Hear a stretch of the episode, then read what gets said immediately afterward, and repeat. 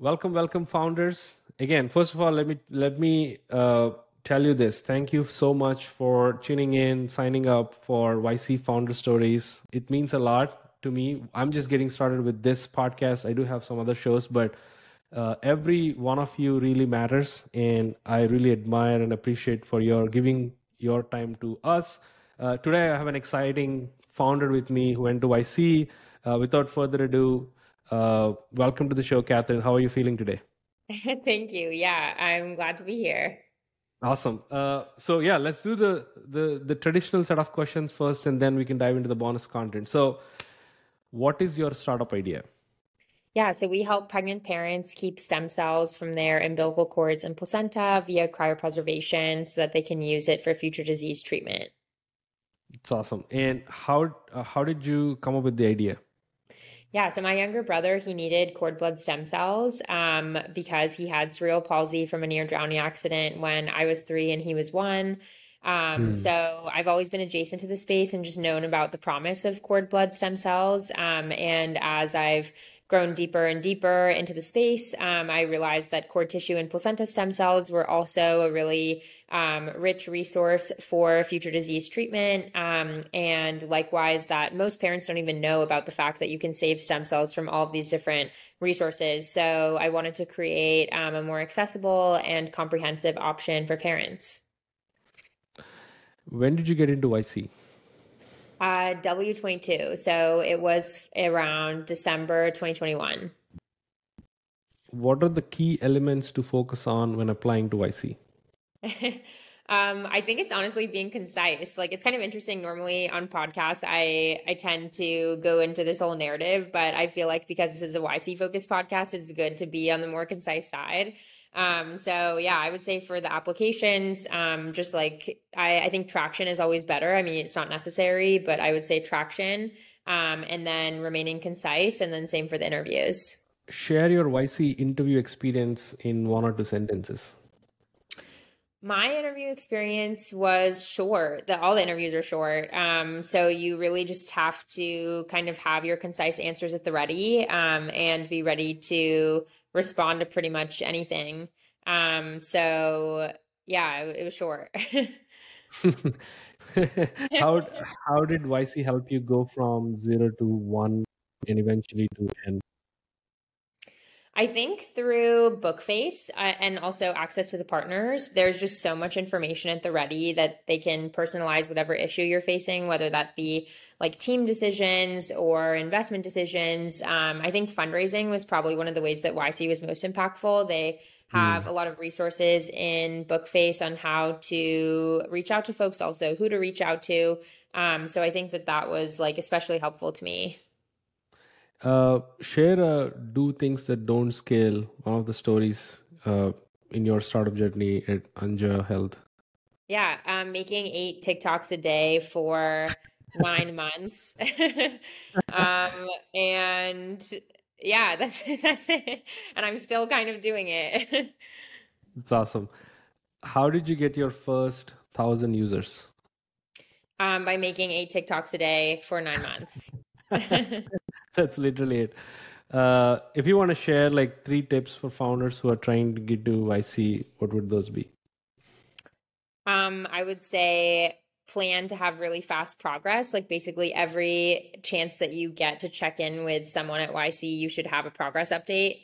Um, secondly, um, chat with other YC founders if you're going to do practice interviews. Hmm. Um, mm. And thirdly, don't doubt the value that YC has. I think um, maybe this is kind of like a hot take or a flippant one, but I think my least favorite question from prospective founders is like, oh, is YC worth it? Like it's kind of mm. like you don't hmm. even know if it's worth it, if, or even if you if you would even get in. So you might as well apply and just see, and then you can decide for yourself if it's worth it. But um, so I think that's a different story if you've already gotten in. But I get a lot of random questions from people around like, is YC worth it? And it's kind of like you don't even know if you have enough of something to be able to get in and consider if this is worth it. So it's it's not um, on me to defend YC's value. like obviously it has value. Hmm. Last question before we dive into the bonus content. Uh, explain or uh, share with us how was the demo day went like in in probably like you know one or two sentences or yeah it's also quite fast. Um, i mean you really just present one slide um, and then afterwards um, yeah you get some follow-up. I think it's prudent for folks to kind of have somewhat of a process already going by the time demo day comes around. Hmm. um, so demo day should just kind of be the cherry on top. Hmm. awesome. Now is the I, I this is more most exciting part for me which is uh, the bonus con where I personally asked like some of the questions I prepared for you. Cool. Talk to me about uh, how much of a struggle is for you to educate parents. I haven't. I do. I don't even know that we can actually store the stem cells. You know. You have uh, kids. We yeah. I have. I have. I have a two-year-old toddler.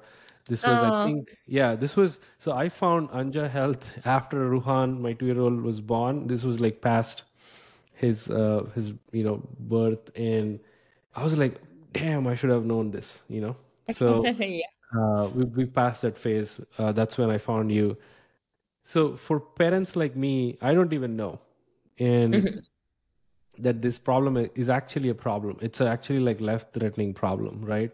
Mm-hmm. So talk to me about the education because I know you you were doing the TikTok videos. That's all good, but on a serious note, how are you like approaching parents any any sort of initiatives that you do at anja health yeah, um, I think really accessible social media content is really helpful and being able to really engage with the community. Like even down to like if someone comments on my photo or on my videos, then I try to reply to them right away with another video so that it feels really personal and sort of like a one-on-one experience.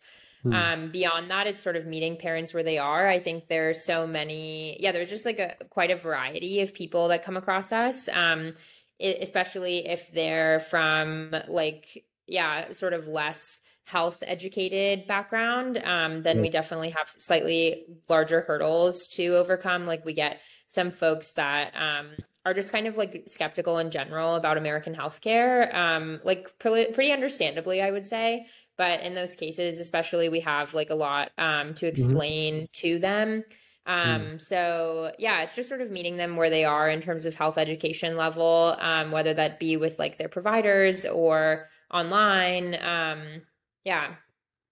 And uh, what is the biggest biggest gap that you feel when you educate uh, you know parents of any sorts of any you know any age groups? Uh, how how is how number one, what is the gap that you see? Number two is how is Anja Health and you like make it a mission to like fill it? Yeah, I would say the the biggest gap is um finding parents that might be like more risk prone and still trying to get them to sort of understand the value of cord blood banking and placenta banking mm-hmm. um, and cord tissue banking as well. So yeah, I mean, some parents I think are kind of like, oh, well, like what happens happens, like it, it's fine, and they're more like risk prone. Um, so even in those cases, like I tell them about my personal family story, like my family was pretty risk prone too, I would say, um, and in general didn't have like a large history of disease. Also, like my my brother and I are mixed race, so um, by nature mm. of that, like my mom kind of didn't really anticipate that we would like have too many diseases. There were any red flags in like our prenatal journey or like her prenatal journey with us. Um, so mm.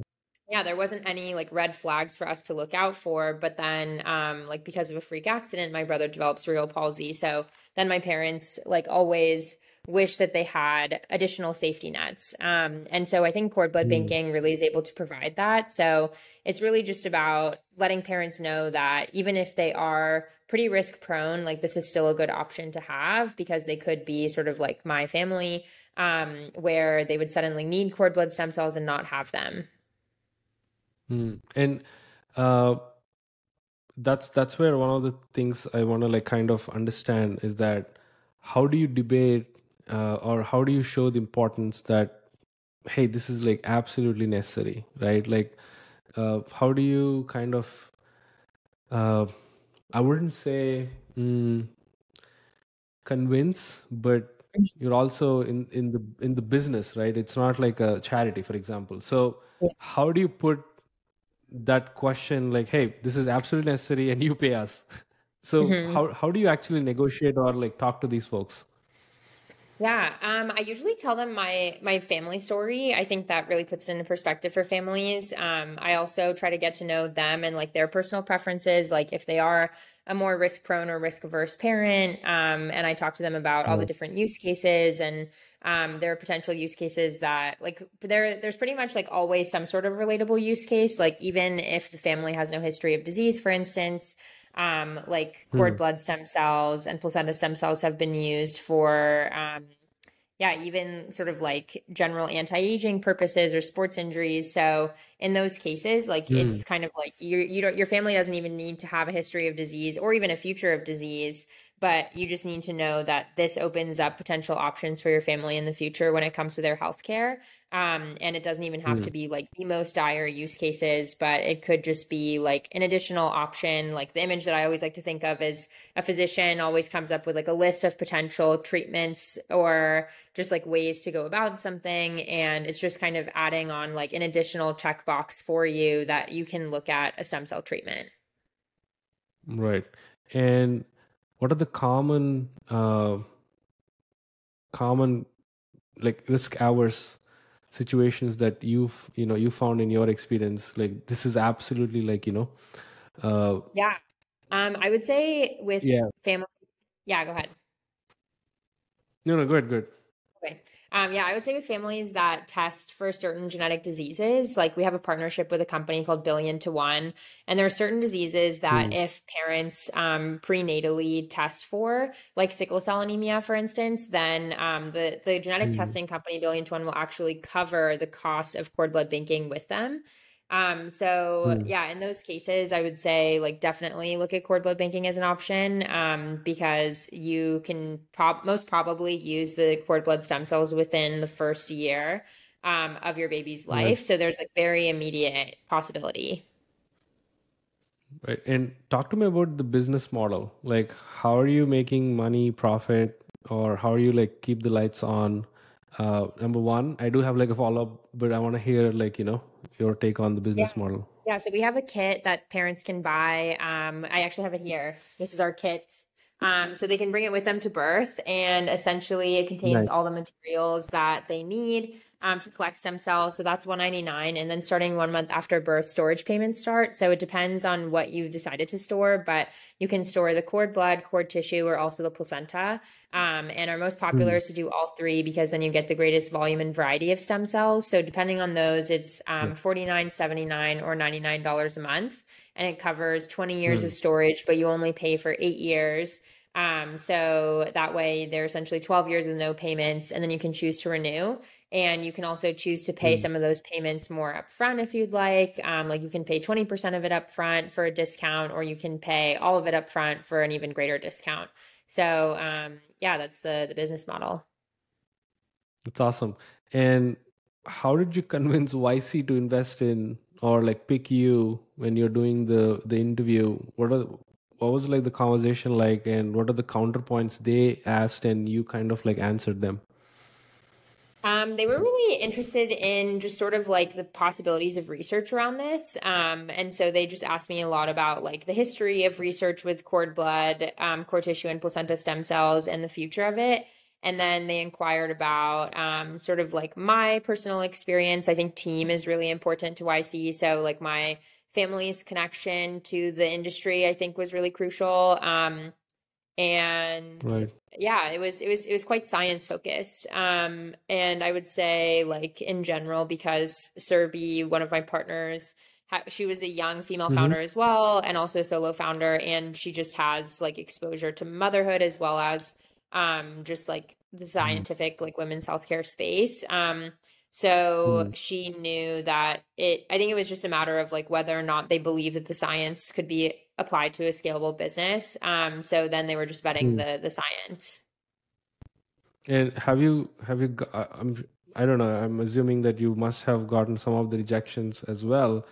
Uh, if yes, what would, what would the things that they didn't believe in that you had like a strong conviction towards? Yeah, I think similarly, like they either didn't understand the science or like didn't believe that it could be applied to a scalable business, or they had talked to parents who like didn't move forward with this because I think that those are the mo- more like risk prone parents um, or mm.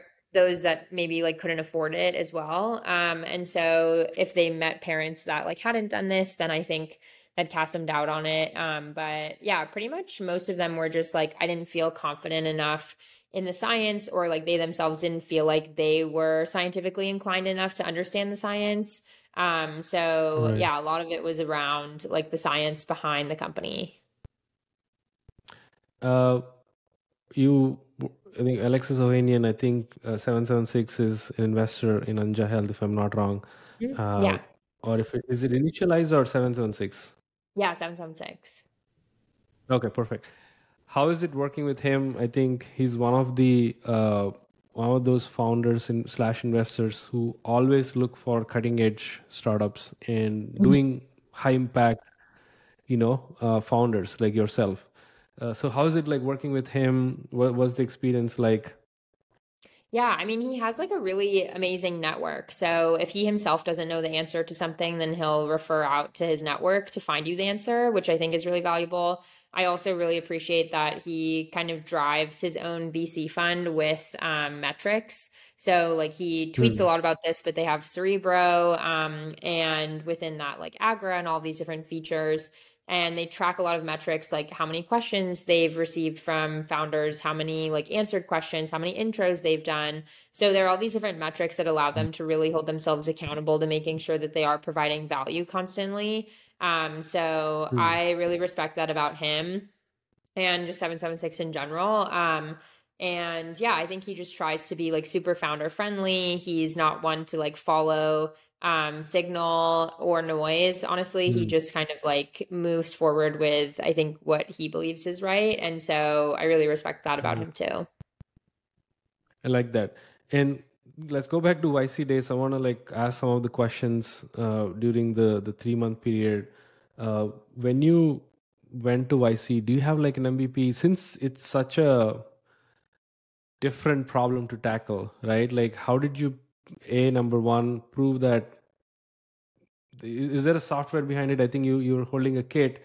What was your approach of building an mvp and go to market and then like you know scale? What yeah, was like was, that during yc yeah during yc yeah it was uh, a lot of setting up the supply chain happened before yc but that was kind of the first step. Um, then it was about really like micromanaging a lot of our user experience and having constant touch with our users. And like i was the one um like managing our customer service essentially for like the first 200 mm. customers um so i think that was really crucial to me learning about the user experience um and i pretty much think like the founder should be doing everything themselves first before hiring for it um and then when you hire for it you should try to hire someone that can do it better um, so mm. yeah, that was pretty much my approach to scaling and thinking about the team.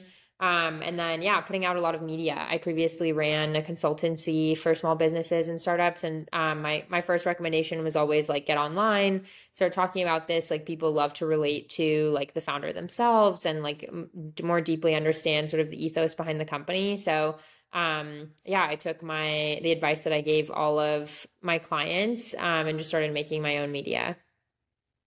That's awesome. Uh, I think modern way to uh, put yourself out is by creating media, be it a podcast, be it a social, there is a social channel or anything, and you be on top of like everybody's feed. You know, for example, mm-hmm. uh, creating that kind of value noise is really important. I, I like the way you put it. Uh, Anja Health is kind of like a, it's not like a typical traditional SaaS or you know a, a startup that usually we see in in a day to day basis, right? In Valley, yeah. for example, uh, how are you differentiating yourself and not just with uh, I don't know if there is competition. That's one. Number one, how are you differentiating with your competition? Number two, there is like a flood of sexy things that happen outside. You know, uh, when I say like consumer products for example like you know the, those are like very fast fast growing and whatnot so how do you keep up with that type of competition when you create content as well as your own you know competition you know Yeah, well, I think, um, I mean, the, the way we differentiate from our competitors in the industry is um, price is one. So we're about 30% cheaper. We also offer payment options. And I think our information in Mm. general is more accessible. Um, on the back end, we also do manual processing of the stem cells. So we're able to really Mm. manually, by hand, our lab techs are processing every umbilical cord and placenta that Mm. comes to the lab.